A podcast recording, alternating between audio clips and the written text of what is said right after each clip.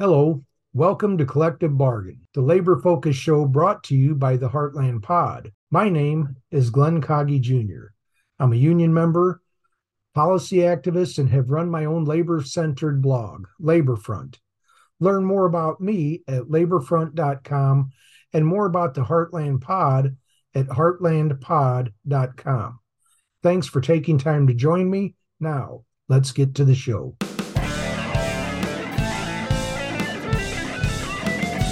Hey, it's Glenn from Labor Front.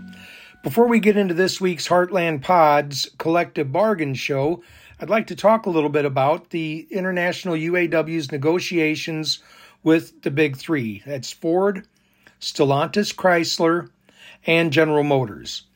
Recently, Stellantis Chrysler and the GM, I'm sorry, the UAW negotiators hit a bit of a bump in the road with Ford and Stellantis refusing to recognize the factory workers at the battery facilities under our collective bargaining agreement. So, just this week, International UAW President Shawn Fain walked out the Sterling Heights assembly facility where they build Dodge trucks, and it has created quite a hubbub up in Detroit. Things sound like they're getting pretty close, but there's still a few bumps in the road that need to be ironed out. Fain is up for the job. Keep up the good work, Sean. Love you, buddy. Now, to the show. This week's uh, edition of Collective Bargain is going to be an interview with Tony Pecinovsky. Tony is an author of three books. He is an activist in the St. Louis metropolitan area, and he is a member of the Communist Party.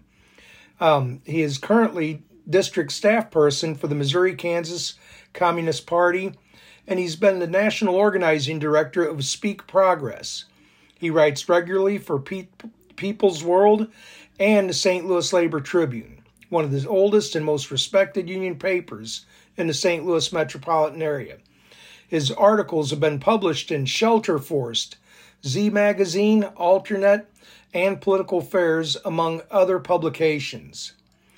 I look forward to having a conversation. I hope you enjoy it. This is Glenn from Collective Bargain on the Heartland Pod. Check, tune in and check it out. I've known Tony for many years. We worked together 15 or 20 years ago on some doing some social activism work. And Tony's top notch. And this is going to be a fun interview. I look forward to talking to him and uh, catching up. We haven't talked to each other in a while. So Tony Pecinovsky, how you been, brother? I've been good. I've been good. I've just been busy, busy, busy, busy. You know, with uh, with work, uh, with family, with uh, uh, some semblance of a social life. Um, I've just been busy. I um, attended the 50th anniversary uh, CBTU dinner on uh, Saturday. The uh, Coalition of Black Trade Unionists here in St. Louis celebrated their 50th anniversary, which is a amazing milestone moment in the history of uh, Black civil rights and the labor movement in St. Louis. And so that was a, a great dinner, and I was really excited to, excited to uh, be you know be a part of that dinner and uh, so yeah i've just been really busy that's awesome it, it came up on my schedule but i had already had something else going on so i wasn't able to make it and they do incredible work over there um, Lew Moye led that he was a uaw member out of local 110 he led the cbtu for a long time Yes. And now it's Jay Ozier, and you can't find a nicer guy than Jay. And oh, I hope to get him on the show sometime in the near future. Um, but yeah, you know, St. Louis, and one of the things, the reason I even reached out to you and this whole interview came about in Walter Johnson's book, um, The Broken Heart of America, I read a chapter in it about Carrie Smith. And I had never heard of her. I've been born and raised around St. Louis I've been active in unions and politics as long as I can remember, dating back 40 years, maybe longer than that. And I had never heard of Carrie Smith. And I read that and I thought, holy cow. And I knew that she had reached out to a communist um, Sentner. I can't remember his first name. William. William Sentner. And I mm-hmm. knew that you would know. So, anyway, Carrie Smith is a, uh, she was an 18 year old African American woman who in 1933 led approximately 2,500 African American mostly African American nutshellers on strike against the Funsten Nut Company. And I was shocked to hear that and to read that. And I'm even more shocked that St. Louis labor has never talked about it, or there's very little talk about it. Uh, but I also knew when I read about Sentner that if I reached out to Tony Pecinovsky, he would have the goods on it. So um, I, I, contacted you last week, and just as I thought, you gave me a lot of information about it. And uh, I'm actually working with Rachel Proudie, state representative out of, I think, the 77th House District, uh, to commemorate the work that Carrie Smith did within the labor movement. I don't think that it's fair that she has not been recognized and, and to even think of the courage that an 18 year old African American woman would have to have in 1933 to stand up to the establishment and demand better pay and rights and safety for the workers. It's incredible. And she was successful. Absolutely. Yeah. And what was her Perhaps motto? Her motto was a, a brick and a Bible. Um, uh, she she stood on the steps of uh, of the Capitol, not the Capitol, the City Hall, and said, "By by God, women, we're going to win either with a brick or a Bible." And uh, and you know, ultimately, I think their strike was successful, and um, I think that's a real testament to the power of collective action, the power of unions, and the power of working people when they come together. Um, and I, I would be excited and, and really, uh, uh, you know, excited to help in any way I can in that campaign, uh, Glenn, to uh, have Carrie uh, be be recognized in any way we can. Um, as you said, you know, as a black woman in the 1930s, this was a courageous, courageous act. Um, and you know, you have to remember the context of the times. People were being lynched um, on a regular basis for standing up for their fundamental democratic rights as African Americans. Um, and so for her to take this courageous stance um, in St. Louis, um, a, a, stone's throw from, um, you know, the, the deep South, um, it was a really courageous moment. And I think that we also should not ignore the fact that part of the reason why she is a lesser known um, uh, champion is because she was a leader of the St. Louis Communist Party. Um, and so you have a couple of factors kind of working against her being a more well recognized leader in the St. Louis labor movement. One, she's a woman. Two, she's a black woman. And three, she's a black woman communist. And so all of these factors kind of work against her being as well recognized as some of our other uh, more well-known leaders of the era. Right. You know, we talked about it a little bit off before we went online, and uh, I'm a boomer. I was born in 1958 uh, at the height of the Red Scare. The, you know, and there's always been this stigma surrounding communism and socialism. And over the years, I've softened to socialism recognizing that most everything we have today is some form has some form of socialism attached to it especially since i'll be collecting my uh, social security here pretty soon. But anyway uh, yeah. But anyway when it comes to communism the more i read and, and i haven't read marx yet and that's on my um, that's on my agenda is something to read the more I read and get a better grasp on the true function and definition of communism, the softer I get towards it. Could you explain why there's such a stigma surrounding communism? Well, I think there's a stigma surrounding communism because, like other societies throughout history, you know, we we have a a, a ruling class who have an interest in in stigmatizing the ideas of of communism. Um, I, think that's part of the answer, at least. You know, we have people who have a vested interest in stigmatizing that idea. Um, you know, we have millionaires and billionaires who profit from the idea that communists and socialists are bad. Um, if we go back 100 years, if we go back 150 years to the time of Abraham Lincoln, Abraham Lincoln had a much different idea.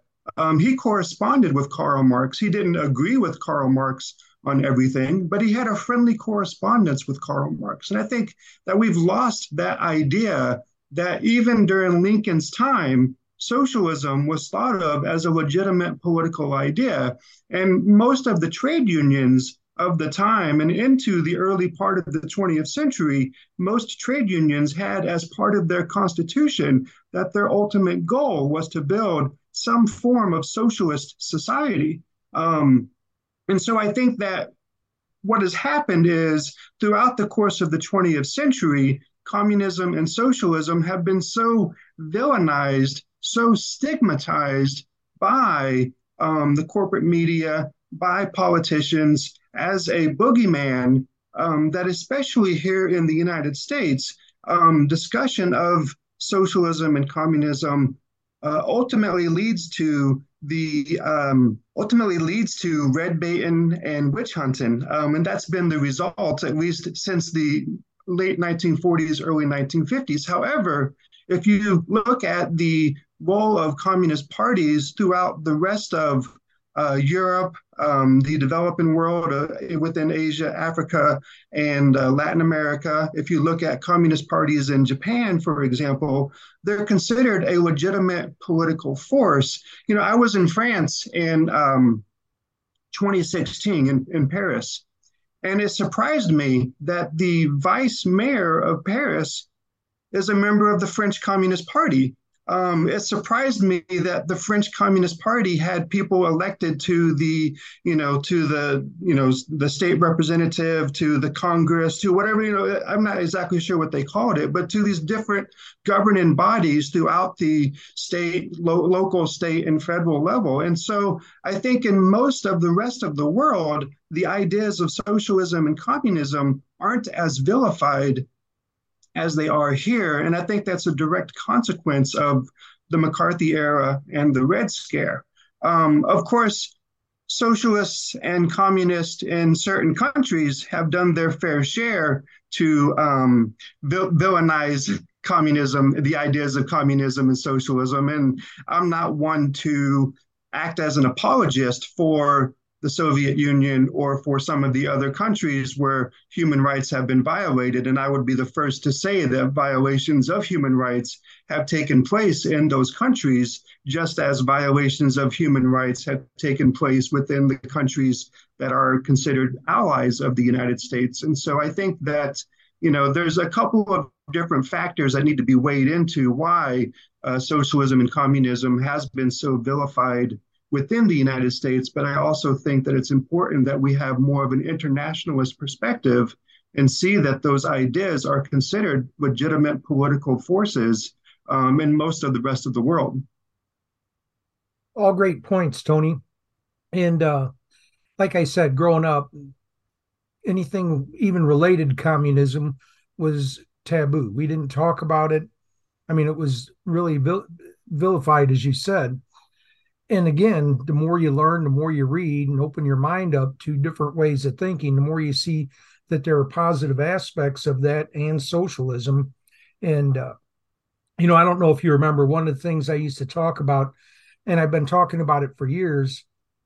Most everybody remembers the Christmas show, It's a Wonderful Life, you know, with uh, um, Jimmy Stewart and Clarence the Angel and George Bailey and the whole the whole thing. And it was it was a good movie. It's still one of my favorites. I watch it every year.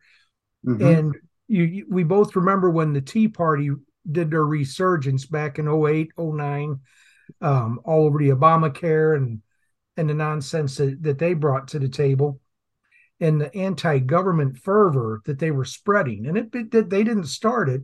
I mean, we can think back to Ronald Reagan, whose nine most feared words of the English language are "I'm from the government and I'm here to help." yeah and Grover Norquist saying that he wanted to shrink government to the size you could drown it in a bathtub. You know, mm-hmm. so the the government anti-government fervor started before this recent batch of Tea Party. Uh, but I was laying there on the floor watching It's Wonderful Life with the grandkids, and they were going back in time. Uh, George Bailey went back in time to see how his life would have been had he not been born. And I know you remember that. And uh, I started thinking, how would it be if Clarence the Angel took Uncle Sam back in time? Now, look, Uncle Sam's not been great. We both know that. But how would it be if we went back and you can almost see the two of them peering through a window and uh, of an old factory, and Uncle Sam's peering through the windows, and he turns to Clarence the Angel and he says, "Clarence, what are these kids doing working in that sweatshop?" Clarence says, Well, Sam, you were never born. You were never here to make child labor illegal. Uncle Sam says, Why aren't these kids in school with the rest of the kids? And Clarence says, We were never here to establish a Department of Education where all children got an equal opportunity to go to school. You know, the gentle hand of government is always there guiding us. And that's part of the socialism, uh, awakening of socialism, I guess is a better way to put it. Now, granted, it get the government's hand isn't always light or gentle. Sometimes it's pretty heavy handed. And nobody wants that. But everything in our lives has some aspect of government oversight on it. From the air we breathe, the water we drink, the cars we drive, you don't ever hear of steering wheels just popping off because there's guidelines and uh, safety measures that have to be taken on everything manufactured in the United States. That is a part of socialism that people don't think about. Yeah.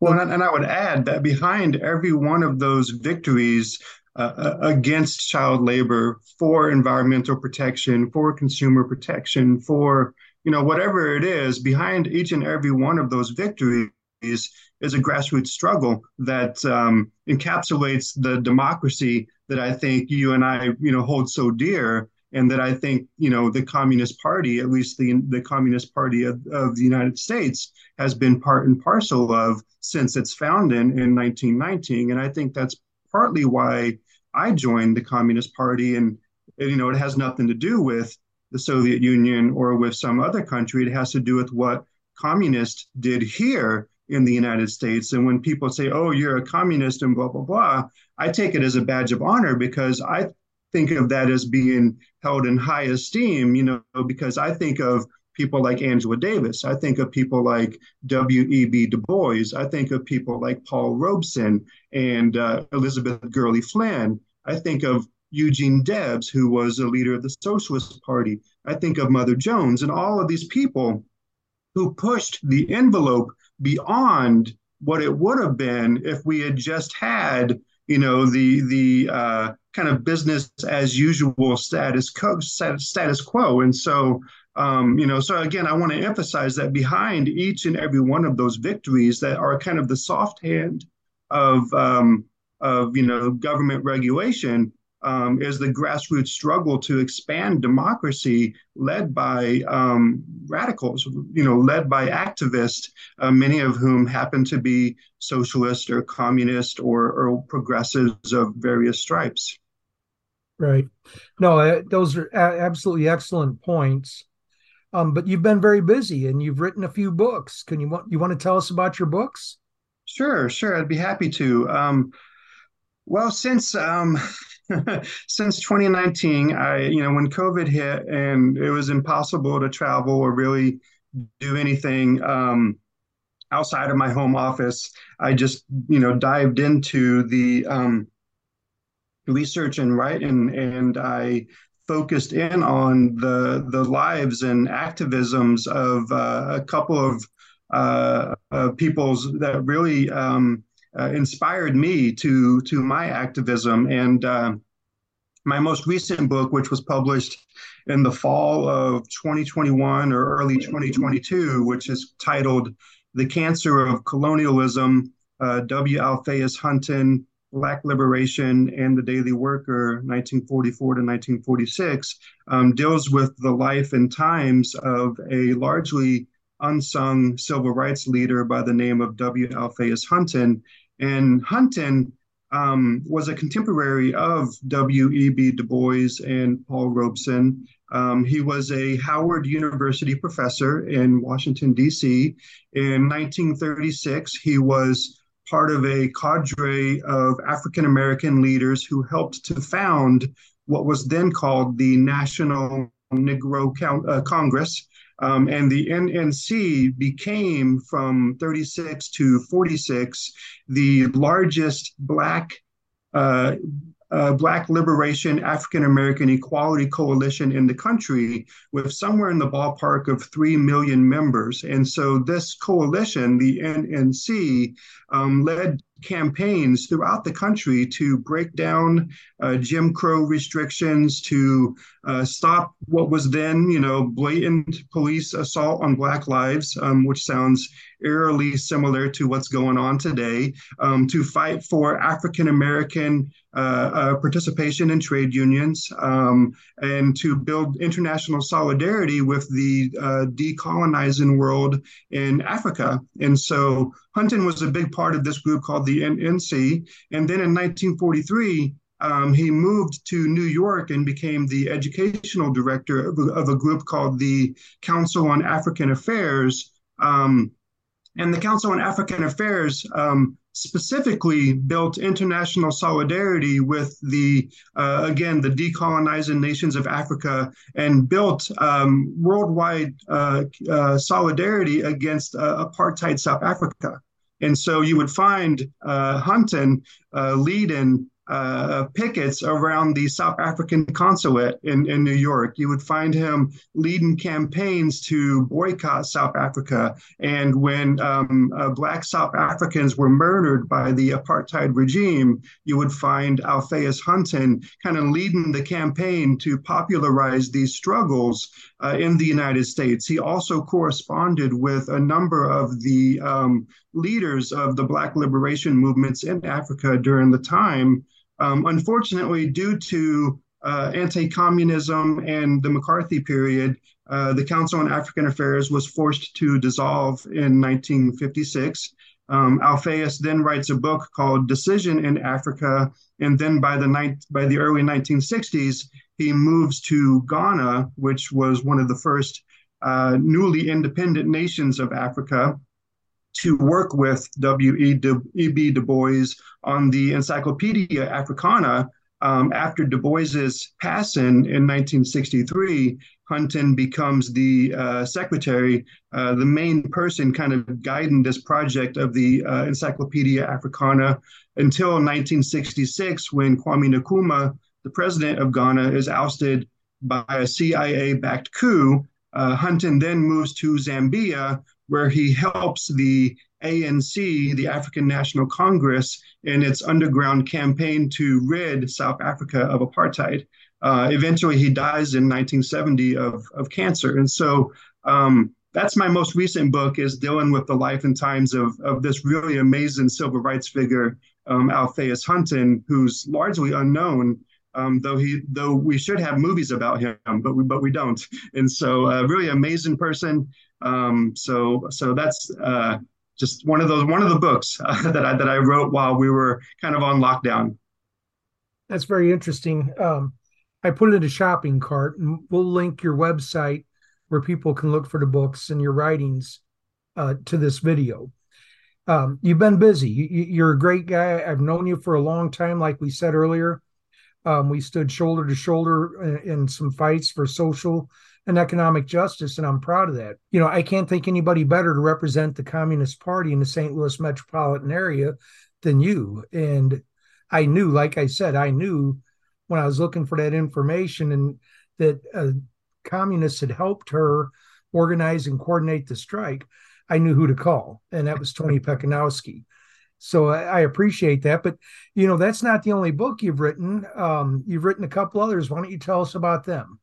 Absolutely, absolutely. Well, the um, the first book that I uh, published in uh, 2019 was is titled "Let Them Tremble: um, Biographical Interventions Marking uh, 100 Years of the Communist Party USA," and that book was actually a uh, meant to celebrate the centennial anniversary of the birth of the Communist Party, um, which was born on September 1st, uh, 1919. Um, and it's a collection of six short biographies of prominent uh, leaders of the Communist Party spanning the 100 year history. And so these short biographies include um, uh, Arnold Johnson, uh, Charlene Mitchell, Henry Winston, Gus Hall, um, Alphaeus Hunton, whom I just mentioned, and then Judith LeBlanc. Um, I'm not going to go into details on all of the six individuals, but I do want to mention um, Charlene Mitchell. Uh, she passed uh, passed on earlier this year. Um, and Charlene Mitchell, I'm going to mention two things about her. In 1968, she became the first African American woman in U.S. history to run for president of the United States. Um, she didn't receive a ton of votes. Um, she was barred from being on the ballot in all but two states. Um, and I mentioned that to mention that this was another example of the Communist Party um, pushing the envelope to ensure ballot status for third party candidates. Um, as much as people may or may not agree with the principles and ideas of the Communist Party, I think we can all agree that it is a fundamental principle of democracy that uh, third parties should be able should be allowed to be on the ballot and so uh, this was one of the roles that the communist party played throughout the uh, 1960s coming out of the mccarthy era was we have a right to be on the ballot just like any other third party and so charlene mitchell um, an african american woman communist um, uh, not only as a communist, but as a person of color and a woman, ran for president as in a historic moment in U.S. history. Um, and then, of course, just a few years later, there's the trumped up charges against Angela Davis in 1970 71. And then Charlene Mitchell becomes the executive director of the National Coordinated Campaign to Free Angela Davis and of course, we all know that Angela Davis was eventually acquitted of all charges. And then by 1973, Charlene Mitchell becomes the executive director of what became the National Alliance Against Racist and Political Repression, which was one of the most important civil rights organizations of the 1970s and 80s. And so I mention all that to say that there's this kind of stigma within US historiography that argues that the Communist Party became a marginal political force post 1956. Um, and part of what my book does, um, Let Them Tremble, is um, document uh, example after example after example where that um, that that uh, is just not the case, where that does just not it just does not square with the historical record that the Communist Party, in fact, continues to be a um, a relevant force within the um, you know political life of our country. Um, so that's that's the first book, and then the the, the second book is titled uh, "Faith in the Masses." Um, essays celebrating 100 years of the Communist Party, and it was published in 2020. And it's a collection of 12 essays um, by historians and scholar activists uh, from across the country um, university professors, as well as, um, uh, like I said, scholar activists um, who, on various aspects of the history of the Communist Party, from uh, cultural perspectives, from sports perspective, you know, from the campaign to uh, uh, helped Jackie Robinson desegregate baseball. You know, the, the Daily Worker, the newspaper of the Communist Party, was the first newspaper in the United States to start the campaign to get Jackie Robinson uh, to, to be the, you know, the first uh, African American baseball player. Um, you know, to to break the color bar within baseball, and so that history is largely neglected, um, but it remains a fact. Um, and so there's various aspects within the history of the Communist Party that have been neglected, and this collection of 12 essays um, kind of covers that history. Um, and so that's a lot of what that second book is about, is that collection of 12 essays. Great. So you've been working hard to set the record straight on the historical uh, connotations that communism has brought to the United States. And it's not the evils that we were raised to believe that it was. So if you had an opportunity to explain to someone, uh, give me just your elevator speech on what communism is and, and what it represents. Well, you know, my elevator speech would have to include um, my experiences with my grandfather. Um, you may not know this, Glenn, but my grandfather uh, worked at the Chrysler plant um, uh, for 30 plus years. Um, and it was uh, the lessons that he taught me as a UAW member that led me to my socialist and communist uh, perspectives. Um, when I was a small child, I remember vividly uh, him reading to me out of the Solidarity magazine, the UAW uh, magazine. And so it was not only those experiences, but my my grandfather's experiences as a, a um, veteran who served in World War II when the uh, Soviet Union and communists were our allies. And so I think that if communists can be our allies in the fight against fascism, then communists can be our allies uh, today when we face another onslaught uh, against our democracy. Um, you know, we see all of these attacks in Texas and Florida, even here in Missouri, in Georgia, all across the country.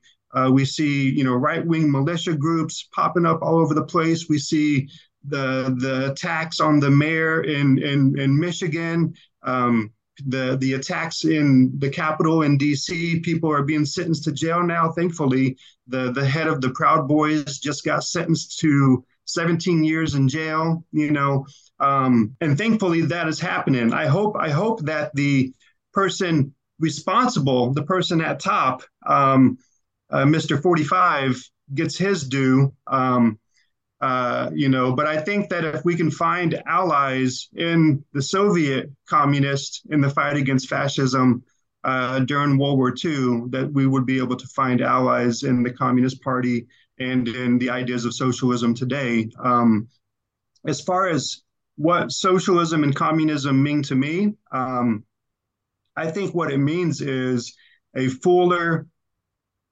understanding, a fuller participatory meaning of democracy that extends into the economic spheres of our lives. Um, you know, just like a union means democracy in the workplace, I, ideally, I think it means democracy in the workplace. Um, and I think that's what socialism, you know, extends to is a more fuller understanding of democracy in our society where the workers who produce the wealth of our society decide democratically how that wealth is spent. Um, in a nutshell, I mean, that's kind of the elevator speech, I guess. Right. One of the things that I learned in reading Walter Johnson's book and in my conversations with you, including uh, this conversation today, communism's roots are buried pretty deep in social and economic justice, regardless of race, religion, etc. And you know, to me, that's just kind of shocking. Uh, it's an eye-opening experience. I'll put it that way, and it makes me want to learn more about it. And definition of socialism and communism in other countries is not exactly the same definition that we have here in the United States. Uh, Bernie Sanders was a democratic socialist, unabashedly so. Mm-hmm. And what he talks about are things that are good for the country. In Thom Hartmann, I don't know if you've read many of his books. He's talked about it on his show. Uh, he ta- he called it the commons, your parks, your roads, your bridges, your infrastructure, um, your education system are all commons that we pay money into. Your fire departments and first responders, we pay money into these commons, which are good for the good of all the people. I could never afford my own fire truck. Yeah. You know, so heaven forbid I need one, but I pay into a taxes into a fund that provides for fire departments and snow removal. You know, people don't look at it that way. The levees that protect our farmland, that's a form of socialism. And exactly. that helps feed the masses. But anyway, um, kudos to you for working on trying to dispel the stigma of communism and socialism too. Uh, Tony, it's great. You're you're a good guy. I've said that before. Um, I hope that uh, down the road you maybe come back on the show and we have another conversation. But in the meantime, why don't you tell us where people can find your books? Tell us about your social media presence, and we'll go from there. Absolutely, absolutely. Um, well, finding the books is is very easy. Um, all three books are, of course, available um, I mean, I know I, I, hate to say this, but it's kind of the way of the world right now. I mean, everything's available uh, via Amazon, but if you want to buy directly from the publisher, which I recommend, um, go to uh, intpubnyc.com. That's International Publishers, um, which is the publisher. So intpubnyc.com. The names of the books are The Cancer of Colonialism, Let Them Tremble, and Faith in the Masses. Um, and I also write regularly for a number of different publications, including, you know, People's World, uh, Black Perspectives, um, the St. Louis Labor Tribune. I'm going to write up an article uh, this week um, about the CBTU uh, dinner.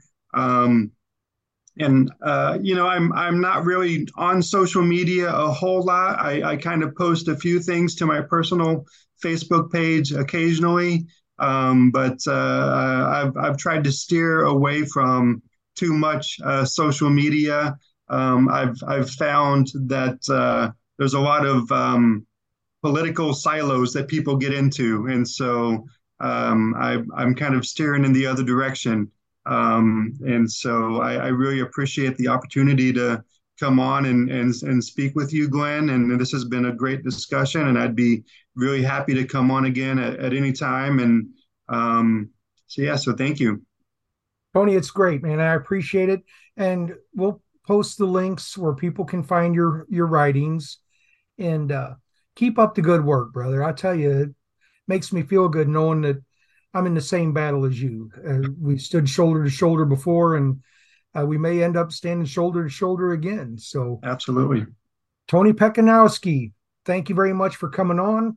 This concludes this edition of Collective Bargain. I'm your host, Glenn Kage from Labor Front. And Tony, thank you again, and we'll be in touch. Awesome. Care, thank brother. you. Yeah, you too.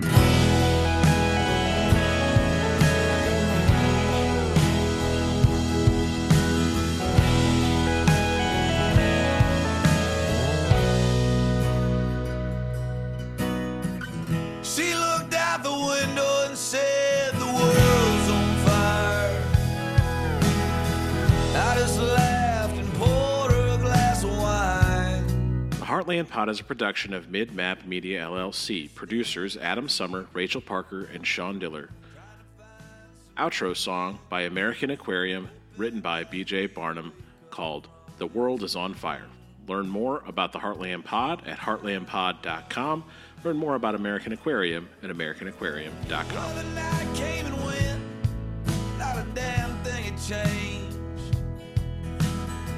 That's when I saw a tear fall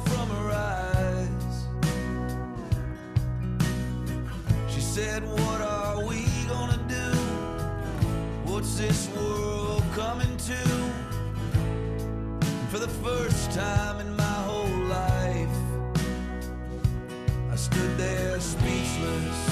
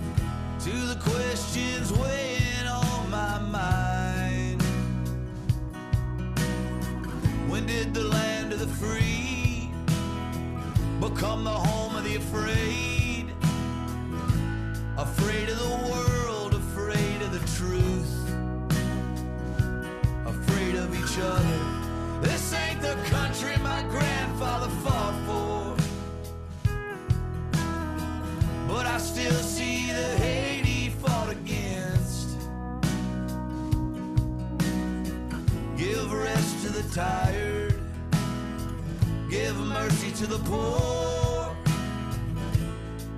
Give warmth to the huddled masses, and I'll show you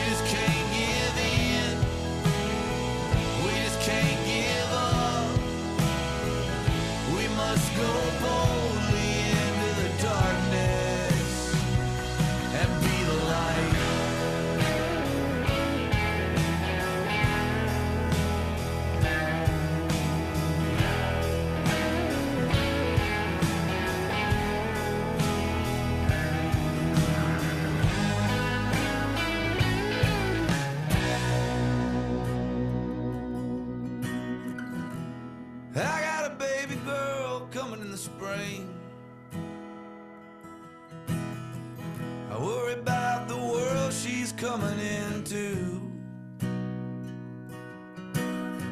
But she'll have my fight. She'll have her mama's fire. If anyone builds a wall in her journey, baby, bust right through.